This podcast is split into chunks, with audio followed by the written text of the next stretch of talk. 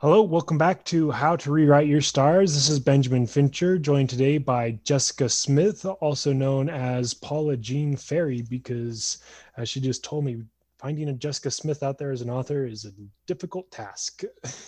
so, Jessica, yes, tell us a little bit about yourself. Um, so, my name is Jessica Smith. I grew up in a small town in southern Nevada, and I currently live in a small town in southern Utah. Um, I like the small town aspect, obviously. Nice.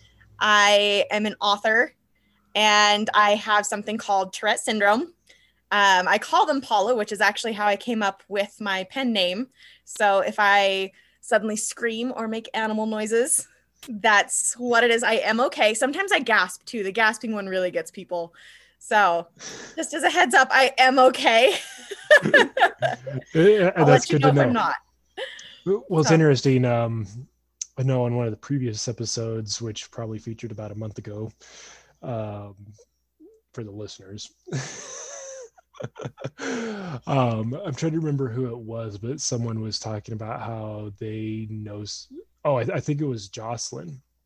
Um, so I, I don't remember when that episode aired because I like for for the listeners, I've recorded these like every episode that's come out until February. Between December and February, I've recorded them all in between the week of December 8th and today's December 17th. So wow. for me, I'm just like, um, okay, I remember I talked with them sometime within the past week, but beyond that. but yeah, so it was Jocelyn. She said that she had a friend with Tourette syndrome. And so okay. I became just a little bit familiar with that. Okay. But yeah, go ahead and tell us a little bit about your story, Jessica. You say you like the small town feeling, which I've gotten to know a little bit more because my mm-hmm. wife's from a really small town, which even you being in southern Utah may have never heard of, but Holden, Utah. I have heard of Holden. I've been to Holden. Nice. Yes. I like the small towns. right. But like even if you're from Utah, there's a very good chance you have no idea where it's at. So for right. those of you not even in Utah, don't worry about not knowing where Holden is. Like, I'll probably go Google it just out of curiosity. Right, you, you have to zoom in really far in the map to find it. right. Same with Panguitch, but it's right outside of Bryce Canyon, which is great. I've got a year-round pass to Bryce Canyon. I get to go over whenever I want, and I love nice. it. Um, but as far as my story, it actually comes from the Tourette syndrome. Um, Tourette syndrome, statistically speaking, will start to manifest around the ages between four and six for children. Uh-huh. Sometimes it will be diagnosed later because there's a lot of misdiagnoses. Sometimes it can take years. Sometimes it's something people recognize right away. Um, it's such a complicated animal sometimes. Um, I actually did not start ticking and making noises until I was 17. And even then, it just sounded like hiccups. Like I, I thought I just had a chronic case of hiccups until I think I was 18 or 19 and they started to not sound like hiccups anymore. That's when they started to fluctuate in pitch. I was a music major at the time, so I'm going to use a lot of musical terms because that's how I remember it. You know, they started to fluctuate in pitch, they started to get more rhythmic. Um, I have a form called echolalia, which means I often repeat things that I hear. So my Tourette's will sing, I make animal noises, um, I scream, I gasp, things that you would you're used to hearing anyways. But I, I tend to repeat things that I'm hearing fairly often. Lately, the newest thing is oh no. Um, you can tell when I'm ticking because it's like two or three octaves higher. Again, musician terms, um, very high pitched uh, as opposed to my normal voice. So, right. Um, about that time, you know, there's definitely something different. I didn't worry about it too much because even when I thought they were hiccups, they didn't hurt like normal hiccups did. Uh-huh. So I just kind of, you know, oh, whatever. But a lot of people were trying to, well, have you tried, you know, giving me all the hiccup treatments? You know, have you tried drinking water? Have you tried drinking water upside down? Have you have, Have you tried, tried drinking oil? That one was, yeah, yeah. The the drinking oil was mostly meant as a joke because you know something squeaking, oil fixes squeaks. Do you ever have anyone tell you if you tried WD forty? right. Um, it was actually entertaining while at the same time being slightly frustrating. Like I felt like they were trying to fix me, like right. I was broken or something. And I'm like, I'm not broken. It's fine. it's but, like um, I could point out something about you that I don't think's right, but I don't do that, do I? right? I mean, in my mind, it was just a normal bodily function, like a cough or a sneeze or, you know, a burp or, you know, something that you can't control, but your body just naturally does. I figured there was a reason. I didn't know. I'm not a medical person. Um, so it's fine. Um, but that was, you know, my perspective versus everyone around me's perspective. Um, until I was 24 years old. When I was 24, um, I officially got a diagnosis of Tourette syndrome through a messy, complicated situation at college. um, that's a whole different animal. I won't go into that. That's that's quite a story. a, a whole story in and of itself. Right. Um, well, I guess I mean it's partially relevant. I was studying social work at the time and they couldn't place me in an internship because of these noises that I make, which meant that I couldn't graduate which was okay. highly ironic given the field that it was. um, right. So I ended up, it was a really rough semester. There was a lot going on that semester. So I ended up just can't graduate anyways. What's the point? I ended up failing all of my classes, which was traumatic in and of itself. I was a straight A wow. student, yeah, failed that, that everything. But wow. lucky for me, the school had some really great policies in place. If you fail your classes one semester like that, you're not allowed to re register until you see the school psychologist. And the school psychologist pulled out the DSMV, which has a list of every possible known diagnoses that can be that of what it could be and we just ticked things off one two three four it's tourette syndrome and as a doctor, I officially had a diagnosis. Um, so after I couldn't study social work anymore, I switched to a program called International Cultural Studies with an emphasis in communications, talking about how different people communicate with one another, um, especially across different cultures, different languages. And one class I took favorite class, hands down, is called Narrative, Identity, and Culture. And basically, okay. it talks about the stories that we tell ourselves as individuals and within cultures and how that how they all kind of interact and, and play on one another you know we talked about the different types of stories and traditions that people tell and how that affects how we see ourselves how we see our culture how our culture affects how we see ourselves and understanding that everything is a story was kind of mind blowing to me. There, there right. was my personal narrative of it's fine, nothing's broken. There was my cultural narrative of hey, something's not right, that's this? not normal, right? Um, and then the medical story or the medical narrative of this is Tourette syndrome.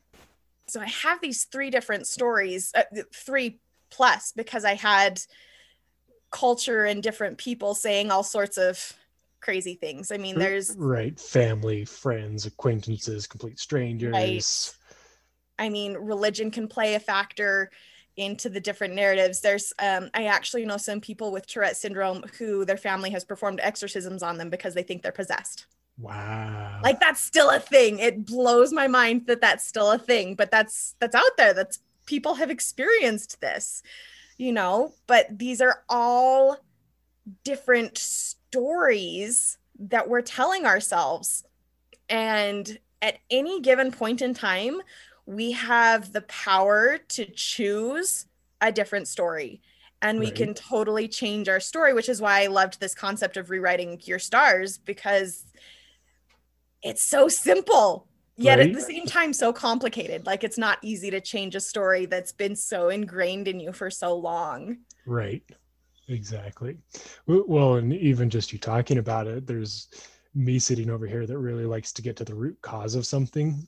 And i'm just like uh, so, so looking at it from my narrative it's like okay this isn't in all the other humans why is this human different? Like eh, uh, what what, what makes that part of you tick? Eh, eh, and, and, and, like uh, right. And, and, like i don't mean that from a creepy way. It's just like a why? Like what is it? Like what's different? Like can we figure out what it is and change it? Right? It's so fascinating. Like i, I loved this new major and how life changing it was for me looking at all of the different story aspects at a time where I was receiving a diagnosis and basically getting to choose what happens next. You know, do I go into this medical narrative of there's no cure, woe is me, I've got an uncurable disease?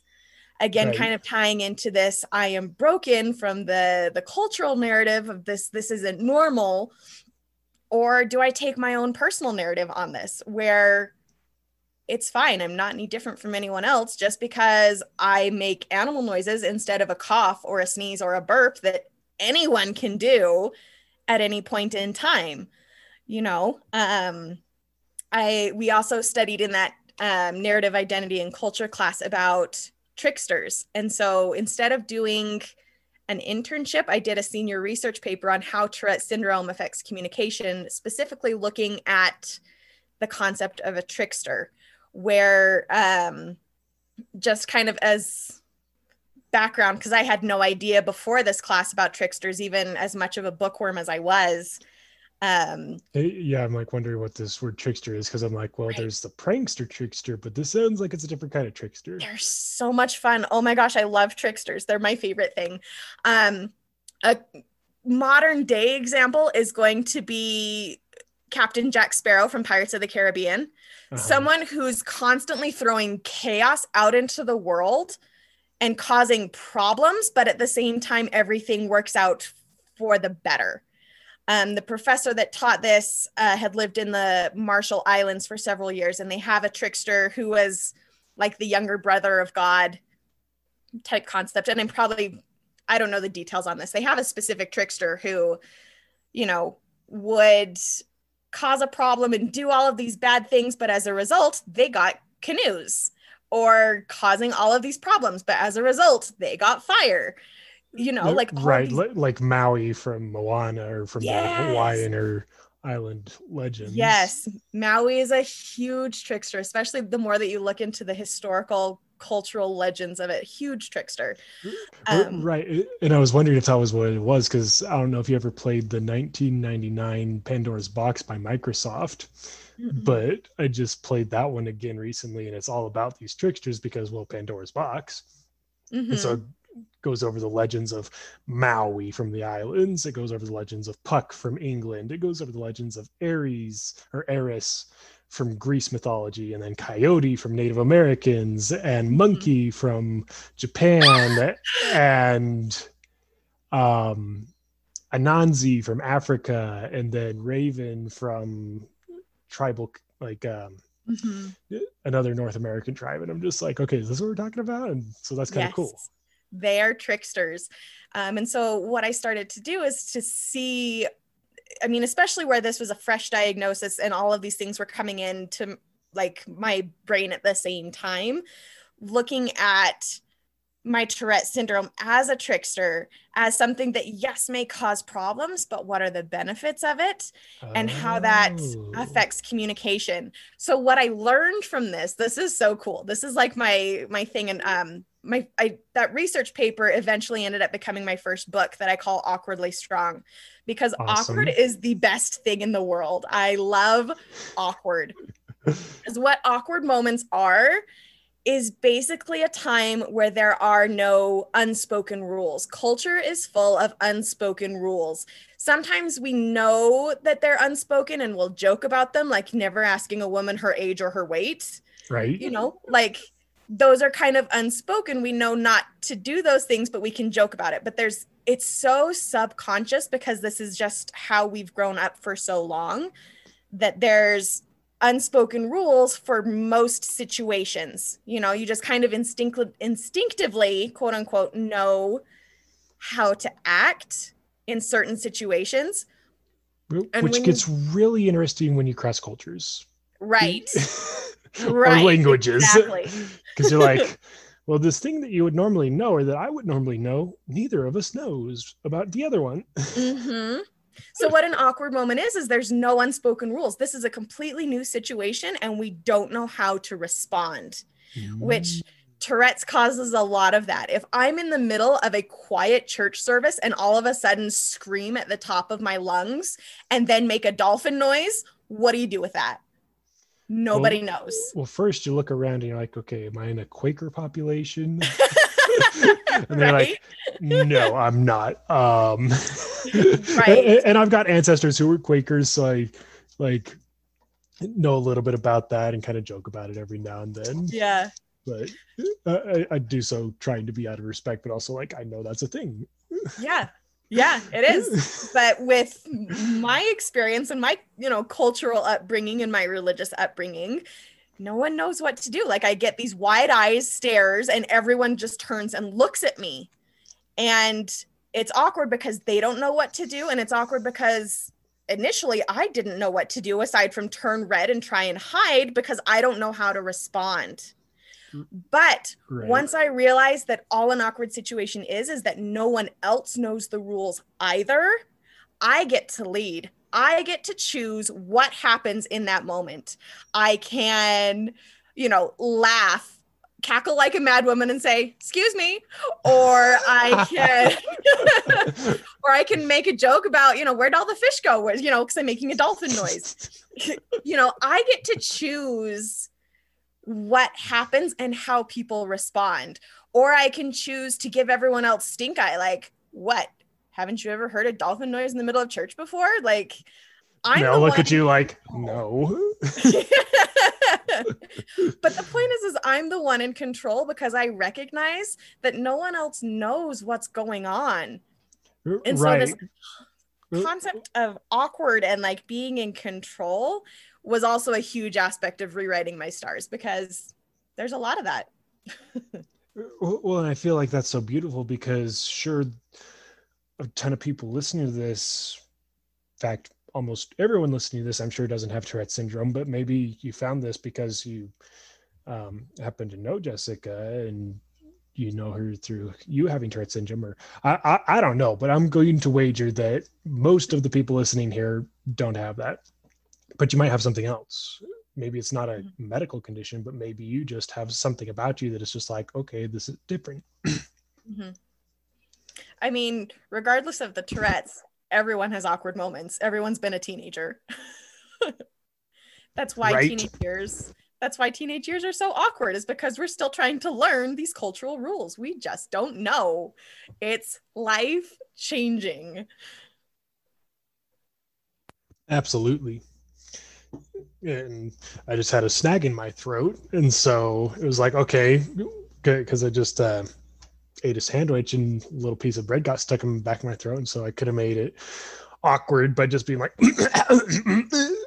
but I was like, no, I have control of this situation. I'm going to turn my microphone off for a quick second, get some water, and keep going and just let Jessica talk. And so, right then and there, I took control of that situation that I just had.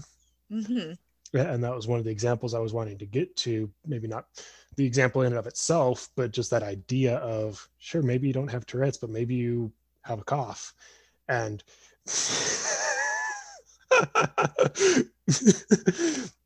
actually brings up a story I had like I think it was this Sunday. This Sunday I was in church and I had a similar thing where I had a tickle in my throat. so I needed to cough. We're in the year 2020. You don't cough in public anymore. right. and so I'm just like, crap. How do I do this? I can't stand up and leave because it needs to come out and I can't just cough even though I'm wearing a mask. Like, what do I do? And so I just kind of like try and do that jiggle in the back of my throat with my neck muscles, just like, and it still had to like, Glad I'm sitting in the back. and that's also what kind of makes it hard. Like, there's a lot of people with Tourette's that actually have a coughing tic and they just Ooh. cough for like literally no reason aside from they have to. Like, there's there's no control over your body sometimes. I mean, there's definitely people that have much more severe cases than I do, and they can be painful. Like, I don't want to nullify the fact that Tourette's can be a difficult situation, but at the same time, we do have more control. I think that was a, another big revelation is recognizing that while I can't always control my body, I can't control the noises that come out of my mouth. I can't control my shoulder tic that I have going on. I can't control, you know, if I've got like a finger flicking tic, you know, those are smaller, more subtle ones. And, but at the same time, like you just feel such a lack of control in your body. And and again life's like that emotionally too. Sometimes life just spins out of control. Again 2020 perfect example. Right.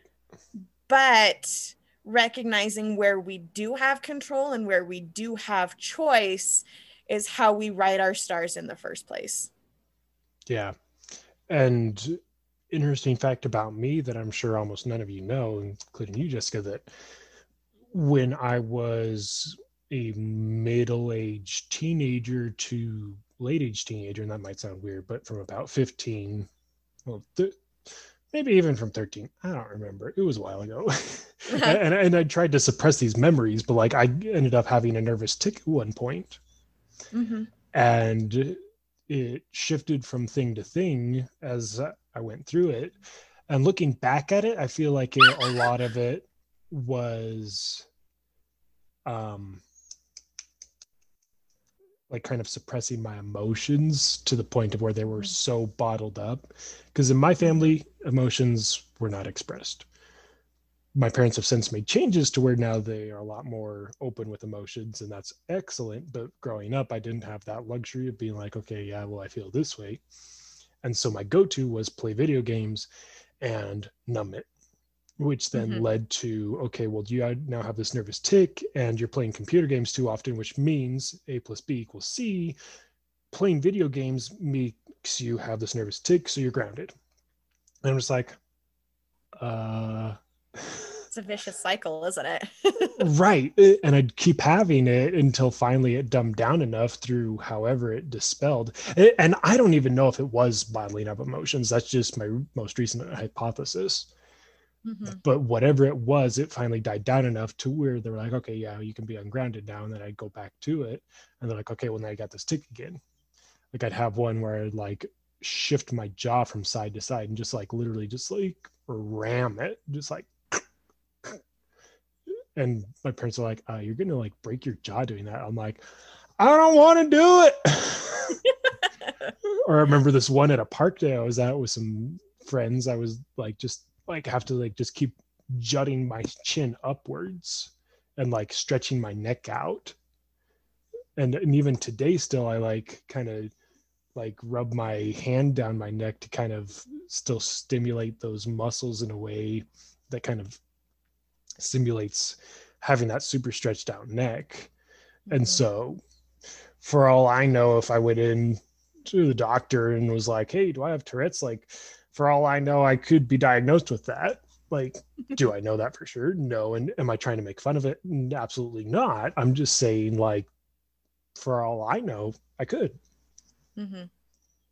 So, fun fact Tourette syndrome is classified by a physical tic, a vocal tic, like my scream, sometimes as subtle as a cough, but as long as there's some kind of noise vocal coming out.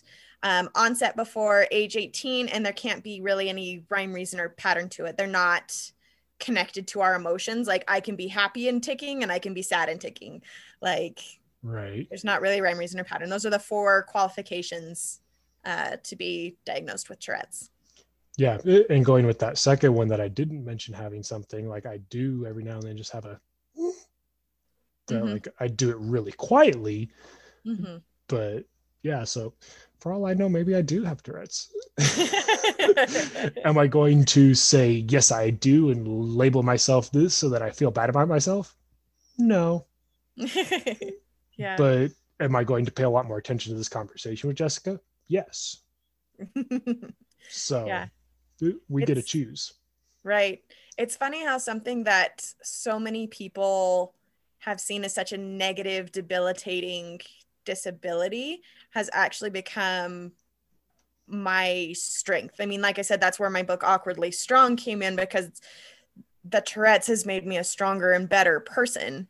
Um, as opposed to, I mean, even within the last few years or so, people were hiding in basements to have a a meeting with other people with Tourette's, but, but we were constantly hidden.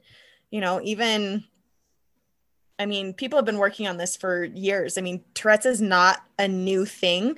There was, it was actually discovered mid 1800s, wow. I think, and they still know nothing about it. That's another reason where all the multiple stories came in because it could have been, um, you know, oh, what were the different things?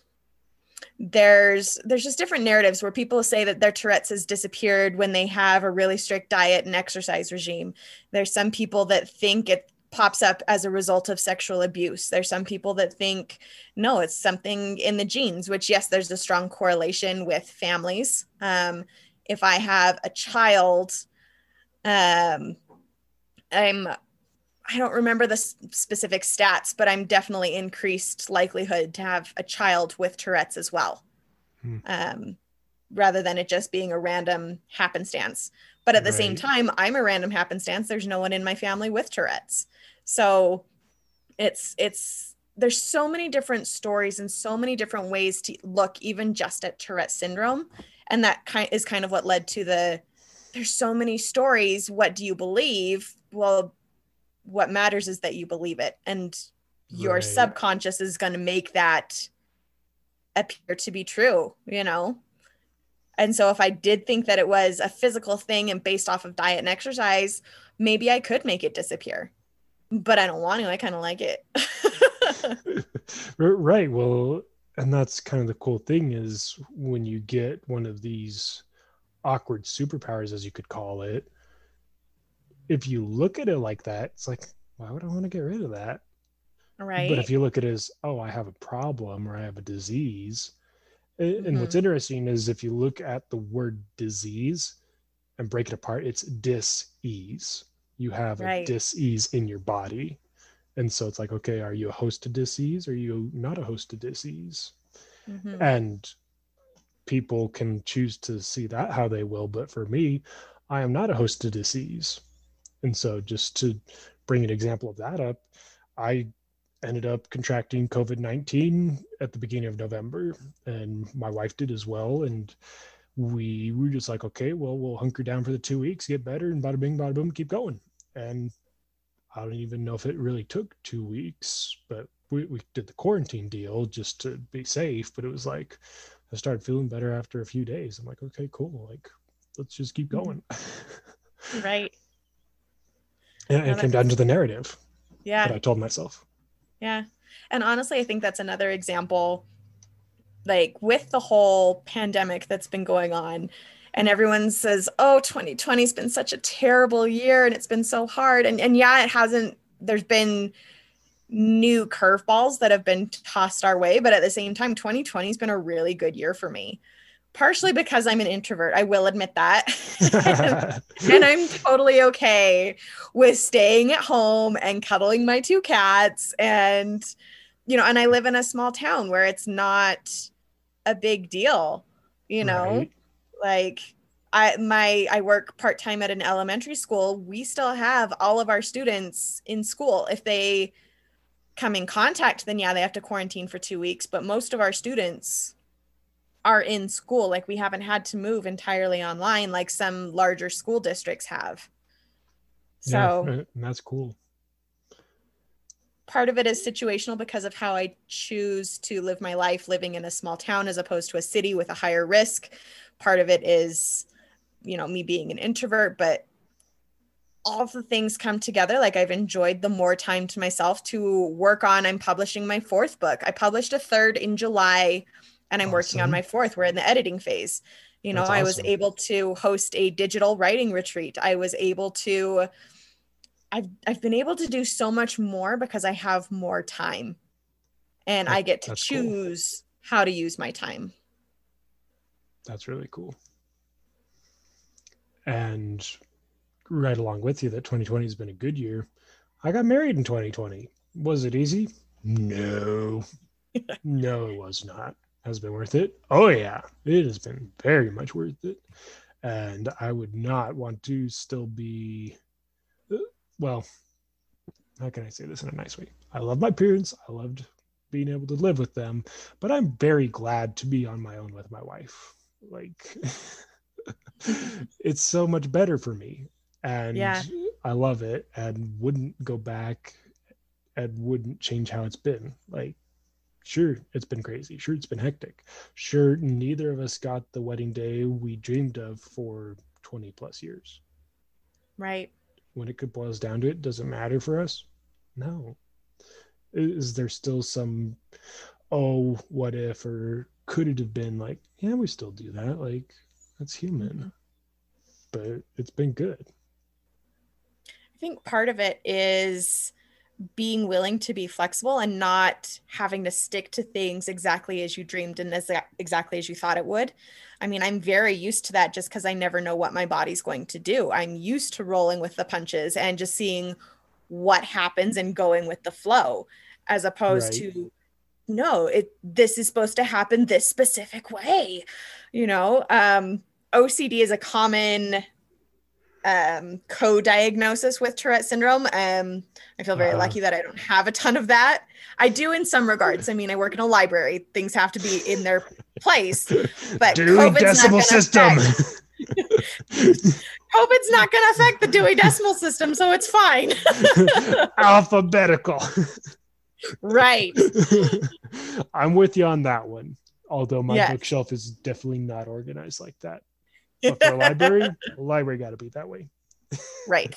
you know, it's kind of nice to be able to, in a way, pick and choose, but like, I have an outlet for, okay, I'm going to let my OCD run rampant. And then it just, I don't know, in a way, it just gets tired. And I'm like, I don't even care if this is in order or not. So, like, I get to pick and choose as long as mm-hmm. I have an outlet where this is an okay circumstance. I will allow this to happen versus, you know what? No, I'm going to hold this back for a little bit. Um, a lot of people with Tourette's will hold their tics in in public, just like you can kind of suppress a cough for a little bit so that you're not coughing. But when you finally allow yourself to cough, you're going to cough up a lung, right?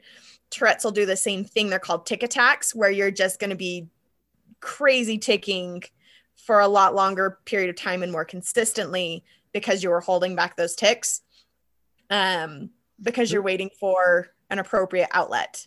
Right. That reminds me. Um, I don't know if you ever read the series of Ender's Game by Orson Scott Card. Have you read that one by chance?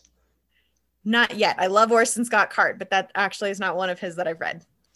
So I read a couple in the series. I know I read Ender's Game. I know I read Speaker for the Dead, which was the second one, and I might have read more. But the one I'm remembering, there's this planet where like literally everyone has OCD. Mm-hmm. And it's part of their religion, mm-hmm. which is like super interesting to think about. But the like the longer they resist going to their OCD outlet, the more intense they have to do it afterwards. Mm-hmm. And, and, it follows the story of this dad and this daughter. And this might have been a decade ago I read this book. so I don't remember a lot of the details. Plus, it did not make sense to my brain at the time like mm-hmm. all these different words and concepts. I'm just like, uh, Dad, what does this mean? He's like, it means this. I'm like, yeah, that still doesn't make sense. some of it made sense, some of it didn't. But I just remember right. that one part where it was just like th- this girl had to like follow the wooden grains on the floor from one end of the room to the other end. And mm-hmm. if she didn't do it, then like she would have to do it more later.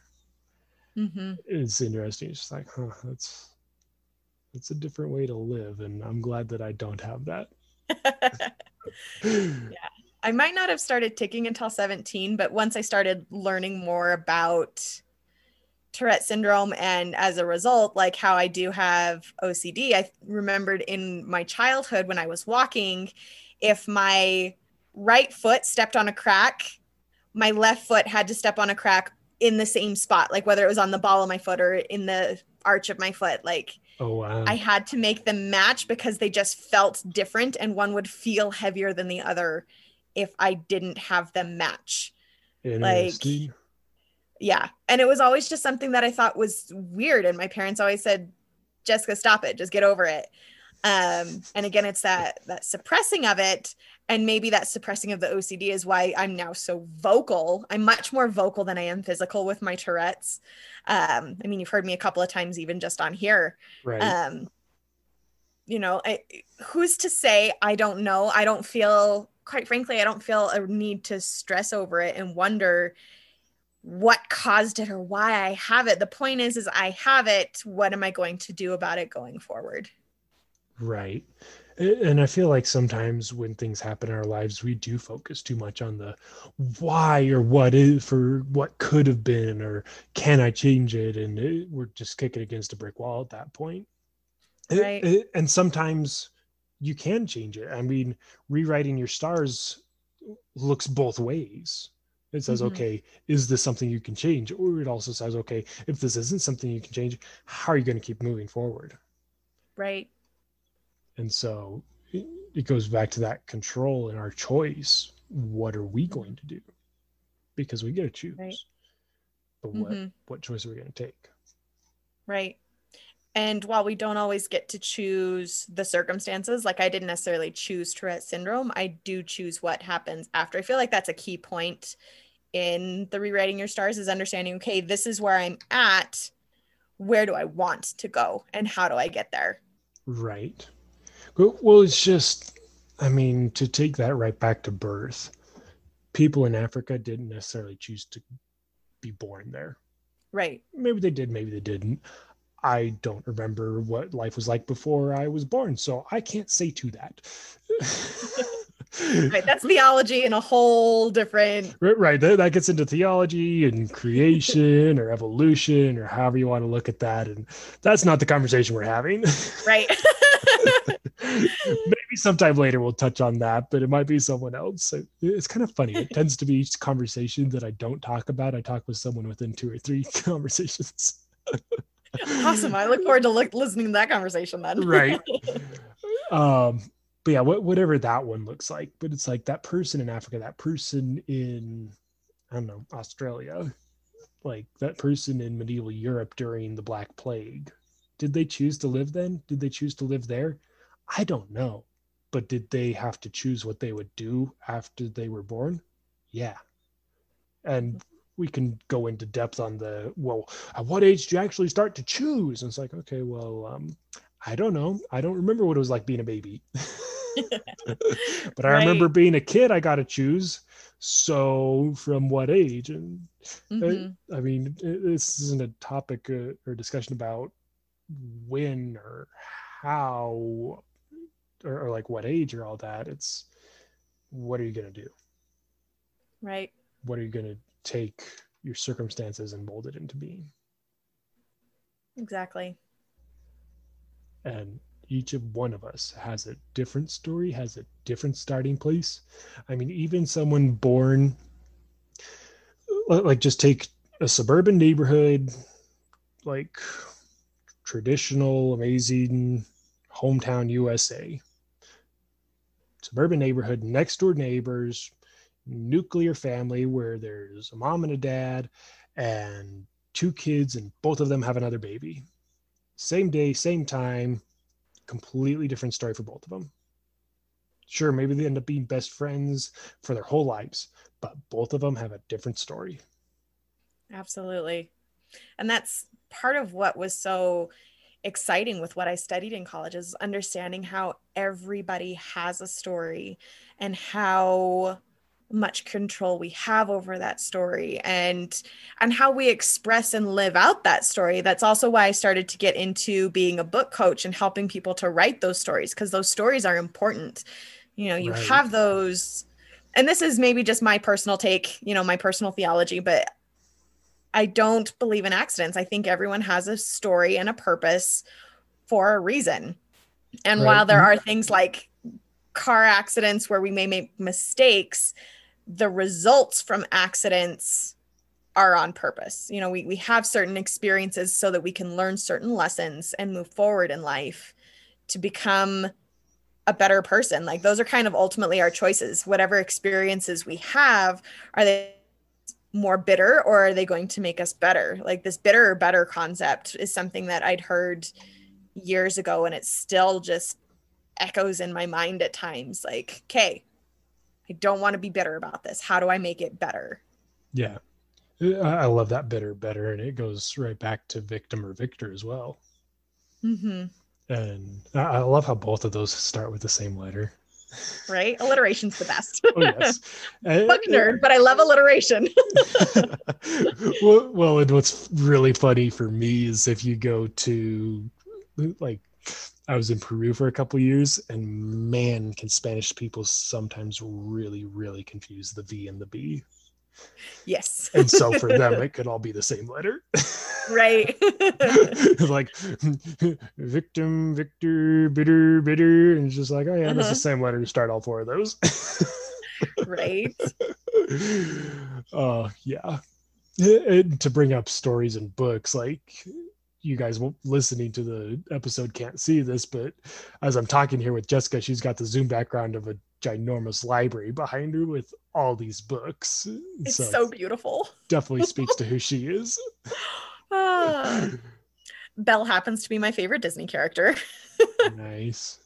I always wanted the library more than I wanted the prince.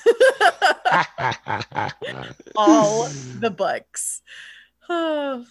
well, what's cool too is my older sister. She's an author that just published her first novel on Amazon last month.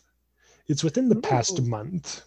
Very exciting. To, to this day, within the past month. So I think it was last month, November. Mm-hmm. But yeah, she did NaNoWriMo, National Novel Writing Month, mm-hmm. last year, wrote her novel that she published this year. And this year she did it again and wrote the sequel. And she's like, Yeah, I hit the 50,000 word count and it ain't done yet. I'm excited. I'm like, good for you. Keep going. uh, yeah. Well, uh, I don't know if you've got anything you were just wanting to add, Jessica, but to switch the conversation slightly, uh, or did you have something to add right here? I can't think of anything. Go go ahead and switch. Okay, so definitely related, but to just kind of change gears a little bit. Have you heard about vision boards before? Mm-hmm. Yeah, and I've had a couple. Um, I'm not as visual of a person. I'm much more of a journal writer, and I'll write down my plans in my journal and in my planner. And when I write things down, they're more likely to happen. I'm more of a written than a visual vision more, board person. More left brain than right brain. Yeah. Cool. Well, that's awesome. And um, I guess it'd be valuable to just ask what experience you've had with that because I definitely am more of a right brain visual person than left brain mm-hmm. writing it. So for those left brainers that have listened to my podcast and are just like, okay, great, visualize, but like, how else do you do it? like, I, I want to ask you on that. Like, how have you done vision boards from a left brain perspective? Um, definitely writing things out. I I actually just finished reading a book called Write It Down, Make It Happen and she goes into so much more depth. I can't even remember her name right now. But um you know everything that she said is something that's resonated true because that's something that has just always happened. Like I will write things down in my journal. Uh, my journal every morning i do something called morning pages which is actually really good for stimulating the right side of the brain and enhancing creativity nice. um, which I love because it kind of meshes the right brain and the left brain aspect of, of writing. I'm not, I never considered myself a creative person growing up. I always wanted to be creative uh-huh. until I kind of learned what creativity is. I'm actually doing an online course about creativity right now, too. Um, and morning pages are a key aspect of that. Um, when you write first thing in the morning, your brain waves are different than they function the rest of the day. That first 30 minutes, you know, you've got that morning grog where things are kind of, you know, still kind of starting to get going. They're not in the sleeping brain waves. Um, uh-huh. But when you're in that phase first thing in the morning, that's when your subconscious is going to come out a little bit more. You you write more like you're just dictating your thoughts. You can be writing, I'm so tired. I don't even understand why I'm doing this, but here I go. I'm going to write these three pages because this is what's going to help. Um, you know, most of the time, that's how I start. Uh-huh. But as I write out these three pages first thing in the morning, I get insights and ideas and inspiration that is also essentially creativity. It, it's these ideas that I can then once my brain is fully cognitive and thinking, I can express in a more clear way. But that first idea happens in my morning pages. I love morning pages. That sounds um, like a really cool thing. You know, sometimes it's not even ideas for books and creativity type of thing uh, there's a lot of emotional healing that comes out um, mm-hmm. i've been writing in journals since i was like eight years old i have so many notebooks i feel like you and my sister reading. would get along I mean, as soon as you said she published a book, I'm like, I want to meet her. you should She's, connect us. I, I, um, I, don't remember what age she started journaling at, but she like has been a dedicated journaler like I don't think she's missed more than a year of days since mm-hmm. she started.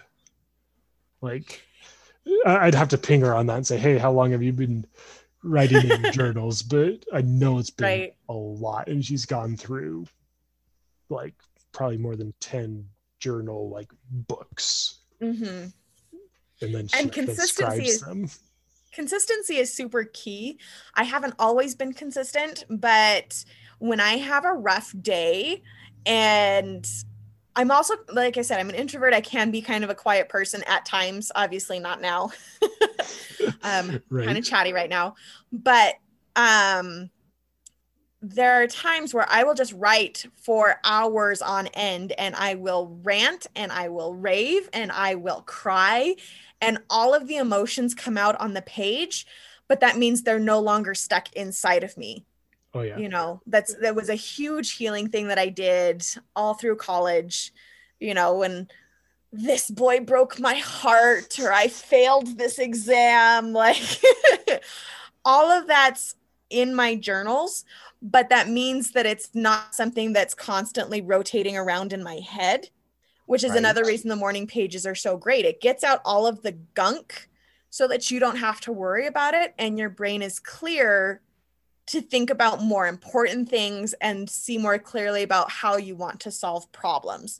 Because really, that's what creativity is it's creating something that didn't exist in the first place, which often happens in problem solving. You right. have a problem, you're stuck between A and B, and so you come up with C. Like yeah. creativity is something that can be created and it's something we're doing constantly. I don't think we realize how creative all of us really are if we allow ourselves to see it.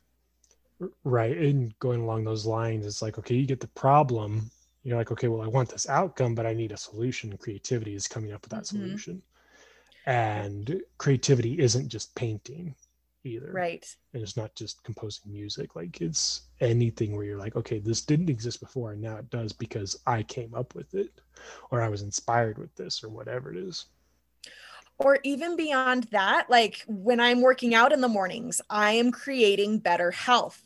When yeah. I make someone else smile, I created a smile that didn't exist on their face before. Like even creating a smile, like it's it's an emotional thing too. It's it's ah, creativity is everything. That's it's my word for so 2021. Good. It's so good. Creativity, mm, so good. Yes. and that's one of the things I love about vision boards. Jumping back to that, is you get to create. And I loved how you brought up the morning pages and the journaling. Like that's something that I've more or less known the value of, but being more the right brained slash maybe lazy person that I am, I like haven't done that as much as I know I could have. But the times where I do, it's really powerful to just be like, okay, yeah, this is gone and out of my system. I don't have to deal with that anymore. And for me, sometimes it's just literally just talking it out, pretending the person's there and just screaming at them. Because mm-hmm. I mean, screaming helps sometimes. Yes, absolutely. Usually, if the writing doesn't help and I'm having a bad day and I'm super upset and mad about something, I actually buy super cheap plates from Goodwill or and I smash them. Great mm-hmm. emotional outlet, smashing plates. Right. And th- this might sound super simple. It is, mm-hmm. but it works. Right. For the for those of you listening, like super simple, but why does it have to be complicated? Mm-hmm. Like there's so many examples out there in the world of super simple things that work. It's like doesn't have to be complicated. I mean, sure you might see a different design of a can opener, but ultimately it comes down to there's something that slides into and slices that can open. Right. I mean, just to right. take something super simple and just say simplicity works. exactly. So exactly. The the reason I brought up vision boards, Jessica, in case you weren't aware yet, is I highlight a vision board success each episode or each week. And so okay. today's vision board success, going along with creativity, the, this one, eh, you could argue it wasn't creative, but at the same time, just as much as we talked about what creativity creativity is, this definitely was creative, even if it was something already going to happen. So back in 2016, I was preparing to serve a two-year service mission.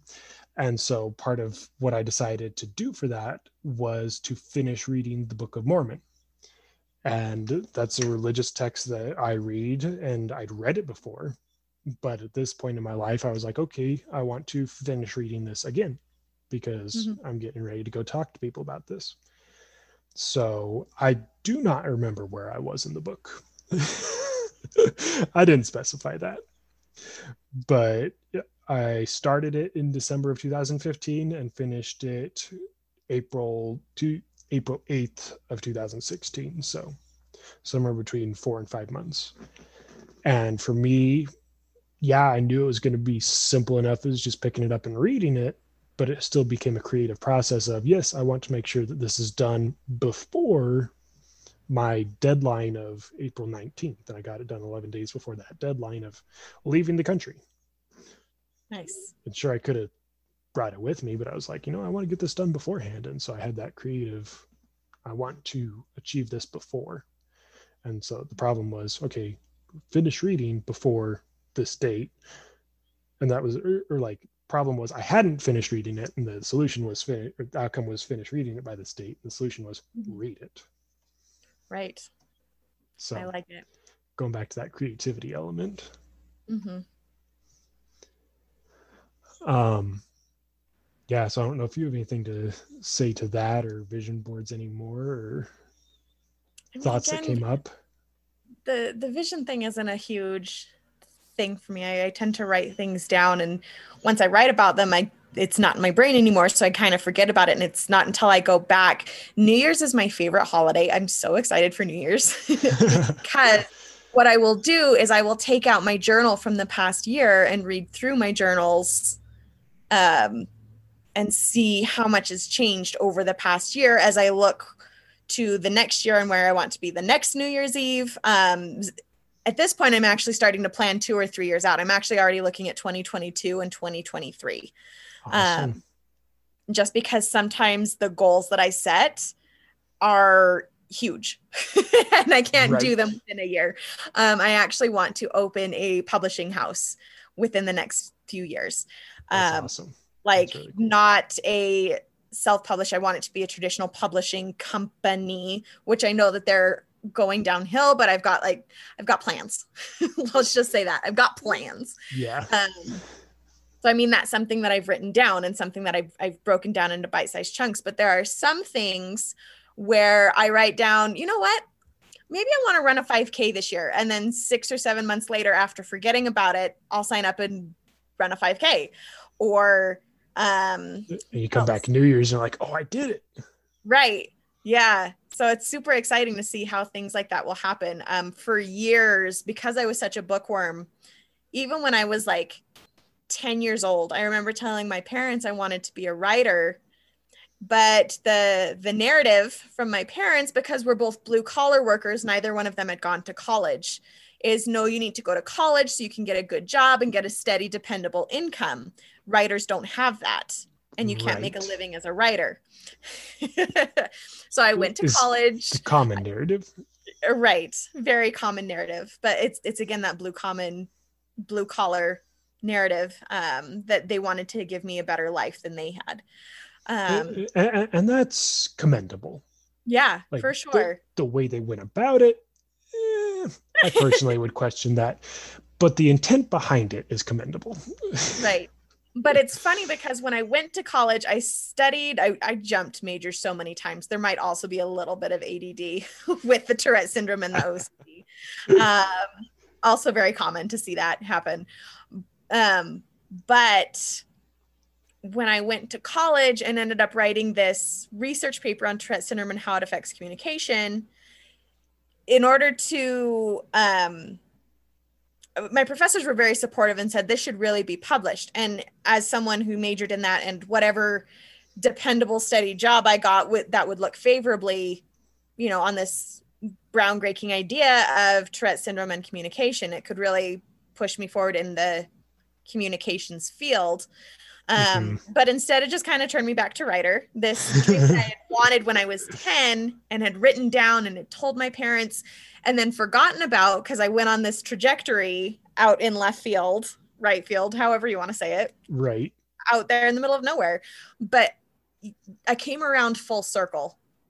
Um, I came back to that because it was something that was written down and something that I had never really let go of. I've never let go of being a bookworm or being obsessed with stories. And even though that wasn't my focus cognitively and attentively, subconsciously, I knew that was what I wanted. And so subconsciously, I was led back to that path.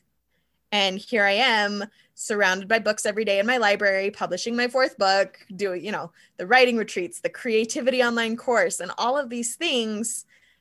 So much more than what I expected when I was 10 years old, but something that I had written down as a dream or a goal and even though I forgot about it, my subconscious, there's something I think they said that your hand muscles are directly attached to your heart muscles. Um, and so that oh. that connection between writing things out and that getting cemented more deeply in your heart and that subconscious. Quick question on that. Do you write left-handed or do you write right-handed? I'm right-handed. So you write with your right hand? I do. Okay, because I know that back a generation or so ago, the theme in schools was write with your left hand. I've never heard that. yeah, I'd like I don't know where I'd heard that from, but that's kind of my perspective on what it used to be. Okay. As to the validity, I wasn't born then. I can't say. and it doesn't necessarily matter with that you know heart being connected to your hands because if you were to stick your hands out straight they're still at the level of your heart like there's still right. that connection right or left hand it doesn't matter but those those muscles are still connected which makes my you know logical brain happy that scientifically there is that connection to that subconscious um and and your heart and how even if I'm not aware of it, um, I can still be led back to that. Right. And, Very and that's really long cool. answer for what you were asking for, but there it is. hey, but but that's awesome. It's giving more insight and more knowledge for those listening and for me because that's really cool to think about the hand and heart thing mm-hmm. and i wanted to ask the question on if it was your right hand or your left hand to kind of address that because it's like oh well your heart's on your left side so if it's only the left-handed and you're just like nope right-handed over here yep because so. i mean you're yeah if you stick your hands out straight out that arm is going to still connect to your heart that's that's like the cross hair in a way right so and that's cool it was interesting. I was literally just a, early, like an hour before we started talking. I was looking through my journal because in one of the, it was like going to be in two or three episodes, the vision board success that I had. I was like looking ahead seeing what else I'd done. I'm like, wait a second, this one is super vague. I don't understand what happened here. And I like, okay, check the date. Okay, this, that. Okay, go back to my calendar to that date. And like, how to have anything different on the calendar? Like, there's nothing related to this. What what was this? And I'm like, oh, I hope I wrote this in my journal because otherwise there's no way I'm gonna remember this. I went back to my journal. It was one of the times in my life where I was being a journal writer. And I'm like, perfect. yes, yes, now I remember what this is. so yeah, journal writing's really good. And do you have any advice for people maybe like me that are like okay i know journal writing's really good but it's just arduous to stay in the practice um, and i think that's again where morning pages has really cemented that in. Like normally will people will journal at the end of the day so that they can record the events of the day and what they did and what happened. Um, but i don't see how that's effective at all because by the time the end of the day hits, you're tired, you just want to go to bed, or you want to watch one more section of Netflix, or you know, whatever that may be. Right. Um, so when you do it first thing in the morning, I mean, it doesn't take very long. I mean, even if you don't do the full three pages that morning pages recommend. If you take that first 20 30 minutes where you're just dictating those subconscious thoughts um, you know plan for an extra 20 30 minutes in the morning. You know make sure that you're getting to bed early so that you're not hitting the snooze button. I've started putting my alarm on the other side of the room. So i have to get out of bed to turn it off. And then you know i'll grab a drink of water i'll use the restroom and then i sit down with my pen and paper and i just write until my brain is fully functioning that's cool it, yeah i've had it for a while where I like don't like having my phone in my room just because that way I'm not like checking it late in the night or first thing in the morning. Because I mean, there's been studies done on that where it's like, yeah, that's not a very good habit for you to have. I'm like, okay, I don't want to have this habit. So what can I do? Oh, I can have it outside of my room. And mm-hmm. so being in a one bedroom apartment, it's kind of easy to just have it over here on my desk in the living room. And sure, the downstairs or next door neighbors might hear it, but they've never told me anything. So I don't think they can hear it. but I just have it over there. And mm-hmm. um, I know that my second alarm could potentially be heard through the wall. So it kind of incentivizes me to get up and turn it off, which then mm-hmm. I'm standing up in the other room. Kind of have to. One thing that got me really good at getting up in the mornings, um, I work uh, with a mentor named Benjamin Hardy, Dr. Benjamin Hardy. He's amazing. Okay. Look up his work. Um, he's got several books out as well. But what he says, um, something that he said really like struck a chord about telling yourself that I'm going to get up at 5 a.m. today. And when we don't wake up at 5 a.m., we're lying to ourselves and subconsciously we know we can't trust ourselves which then makes it hard to make decisions because we don't trust ourselves and right. you know it affects everything but this concept of like lying to myself i like to think i'm an honest person but that just really hit me of oh my gosh i lie to myself every morning when i hit the snooze button and i don't want to be a liar so that was a big deal for me to know i said i was going to get up at 5 a.m or 6 a.m. or 7 a.m. Like I'll I'll determine the night before this is when I want to get up. Um so that it's getting to a point now where it's again subconscious because I'm learning to trust myself on a subconscious level mm-hmm. that um sorry, my cat, I don't know what they're getting into. Stop it. but, but being able to trust yourself on that subconscious level, right? of yes i will do what i say i will do right so then i'm able to actually get up in the morning because even if i just say i'm getting up at 5 a.m i'm getting up at 5 a.m because my body is going to wake me up sometimes it's even a minute or two before my alarm right and i personally have like always been a night owl and known that i think i want to be a morning person but haven't gotten there yet. Mm-hmm. and so i'll be like okay sure i set two or three alarms but i don't tell myself that i'm going to get up to the first alarm. It's like okay this is to knock me out of sleeping Mm-hmm. And then after that, it's like, okay, and this is two. At this point, I have two alarms. So, like, the first one's like, okay, knock me out of sleeping, tell me it's almost time to get up. And I'll either get up in between that and my next alarm, or I'll get up at my next alarm.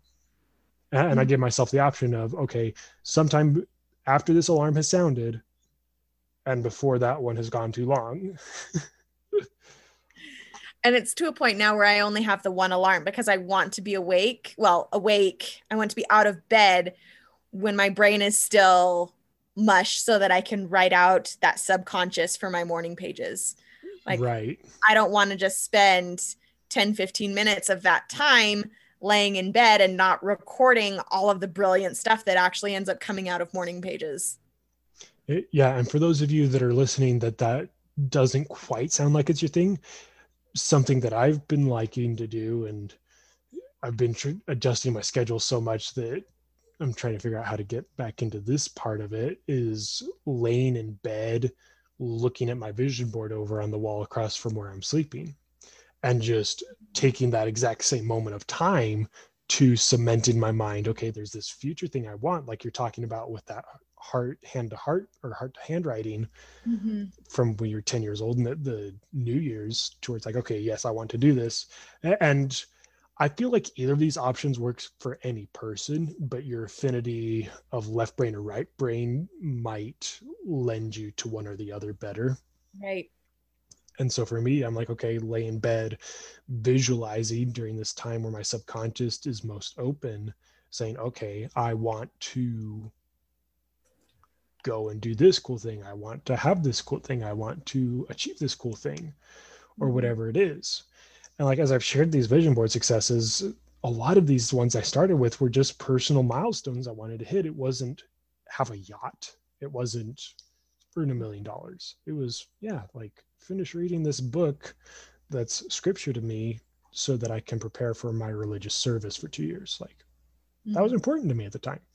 And it's still important to me but just whatever's important to you. And right now it's like okay cement these things i want to do in my mind in that period of time in the morning where my subconscious is open. Right.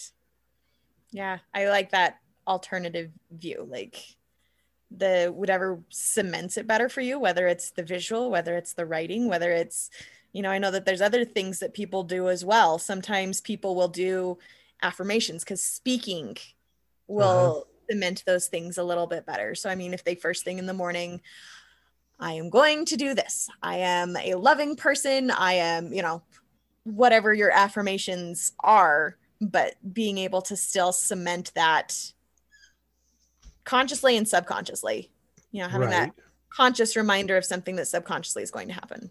Exactly. And it's that same exact reason why I've wanted to have my phone out of my room because mm-hmm. I don't want that 30 minutes, that 20, 30 minutes of right. openness in my subconscious spent on what someone else is going to feed me through the internet. It's like, no, right. I want to choose. I don't want to just stumble across something and be like, oh, now I have to get that out of my subconscious. Right. Dang it. like, I did not want that one in there. right. You can only do so many things at once in regards to input versus ex- output you know right. if you're constantly inputting something i'll i can tell when i'm reading too much. Like as much as i love to read i get more stuck writing because I, there's too much coming in that i don't have the creative energy going out. Yeah. Like it, it needs to be a cycle. I do need stuff coming in. I can't constantly be putting things out. It's like um what's a good analogy? Well it's it's give receive. It's yeah um, I'm trying to think of something too, but I mean, super random, but a cake frosting cone bag thing, whatever that's called. I was I've, thinking- I've, I've got baking friends that will be like, "Come on, Benjamin, you don't know that." I'm like, "Nope, I'm not a baker." I'm a water person, so I was thinking maybe something like a well where water goes in so and water goes out. But, right, and I was thinking well too, but then I'm like, uh, you have to deplete the water table before that dries. yeah, I'm like, mm, I don't know. And that's where the idea of the cake frosting came from. Is like, okay, well, sure, you can fill it up, and you got like a pound of cake frosting there, but it only lasts until that pound of cake frosting's gone. Then you need to put more in. Right. But if you put five pounds in it, man, that's going to be a mess. And right. it's going to be really hard to try and close that one end to where you can actually squeeze it out instead of it coming back out the other end. That's true. That's true. I remember this because the last time I tried to use one of those, my youngest sister taught me how to use it. She's like, "No, you got to twist this end." I'm like, "Oh, you have to create a seal, otherwise it just kind of gets all over your hands." Yeah, that makes sense. but but it's that same thing. Knowledge, creativity, like you, right. you have to be able to say, "Okay, that's where I'm at," and just have it in between the too much and the too little like just as mm-hmm. long as it's somewhere in between that you're good right there has to be that balance i mean even if you look i feel like almost everything in nature there's some form of symmetry. Like if you look at your body you know your body's going to be symmetrical. Like there, there needs to be that balance and that symmetry between input and output. Yeah. And even breathing. It's mm-hmm. like you try and hold your breath for too long you pass out. You try and not breathe for too long you pass out. Right. So yeah, cycles, give, receive, symmetry, lots of good stuff. Yep. All right. Well, it's been a pleasure talking with you, Jessica. Anything you'd add before we wrap this episode up? Um, I can't think of anything unless I can do like a personal plug. You want to find my stuff?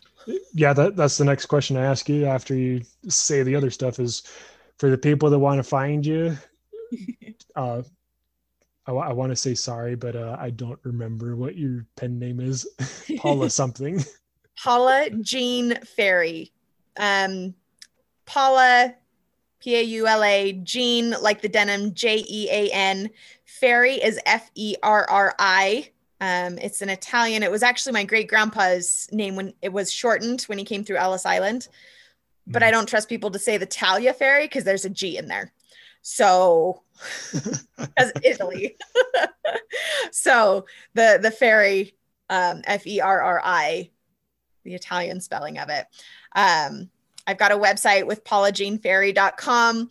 Uh, I've got three books Awkwardly Strong, Tragically Strong, and Fearfully Strong. Uh, my fourth book is not out yet, but it's going to be called Hard Earned Lessons Learned, and it's about self publishing.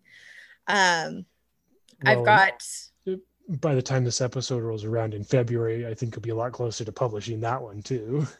Fingers crossed. Editing is such a beast. You never know. yeah.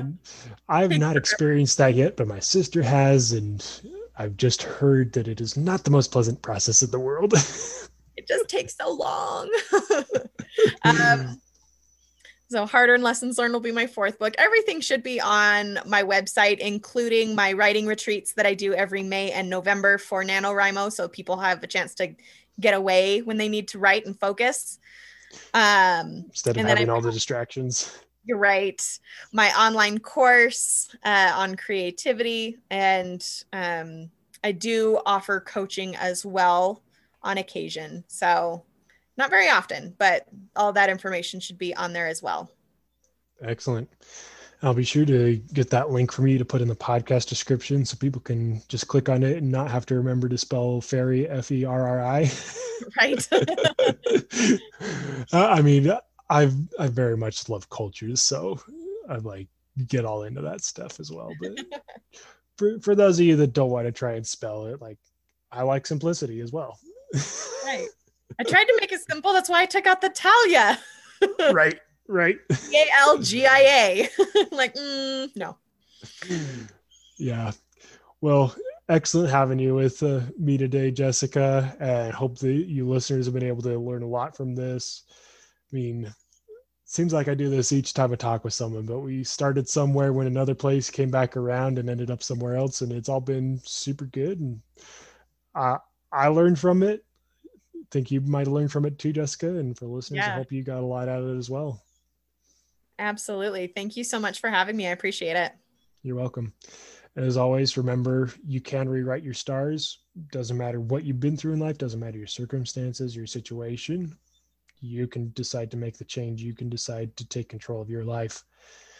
Jessica's done it. I've done it. Each one of us honestly has done it in some way. And it's just up to us to decide and I'm bringing people on to prove that it's possible, remind you it's possible, and we'll see you next week.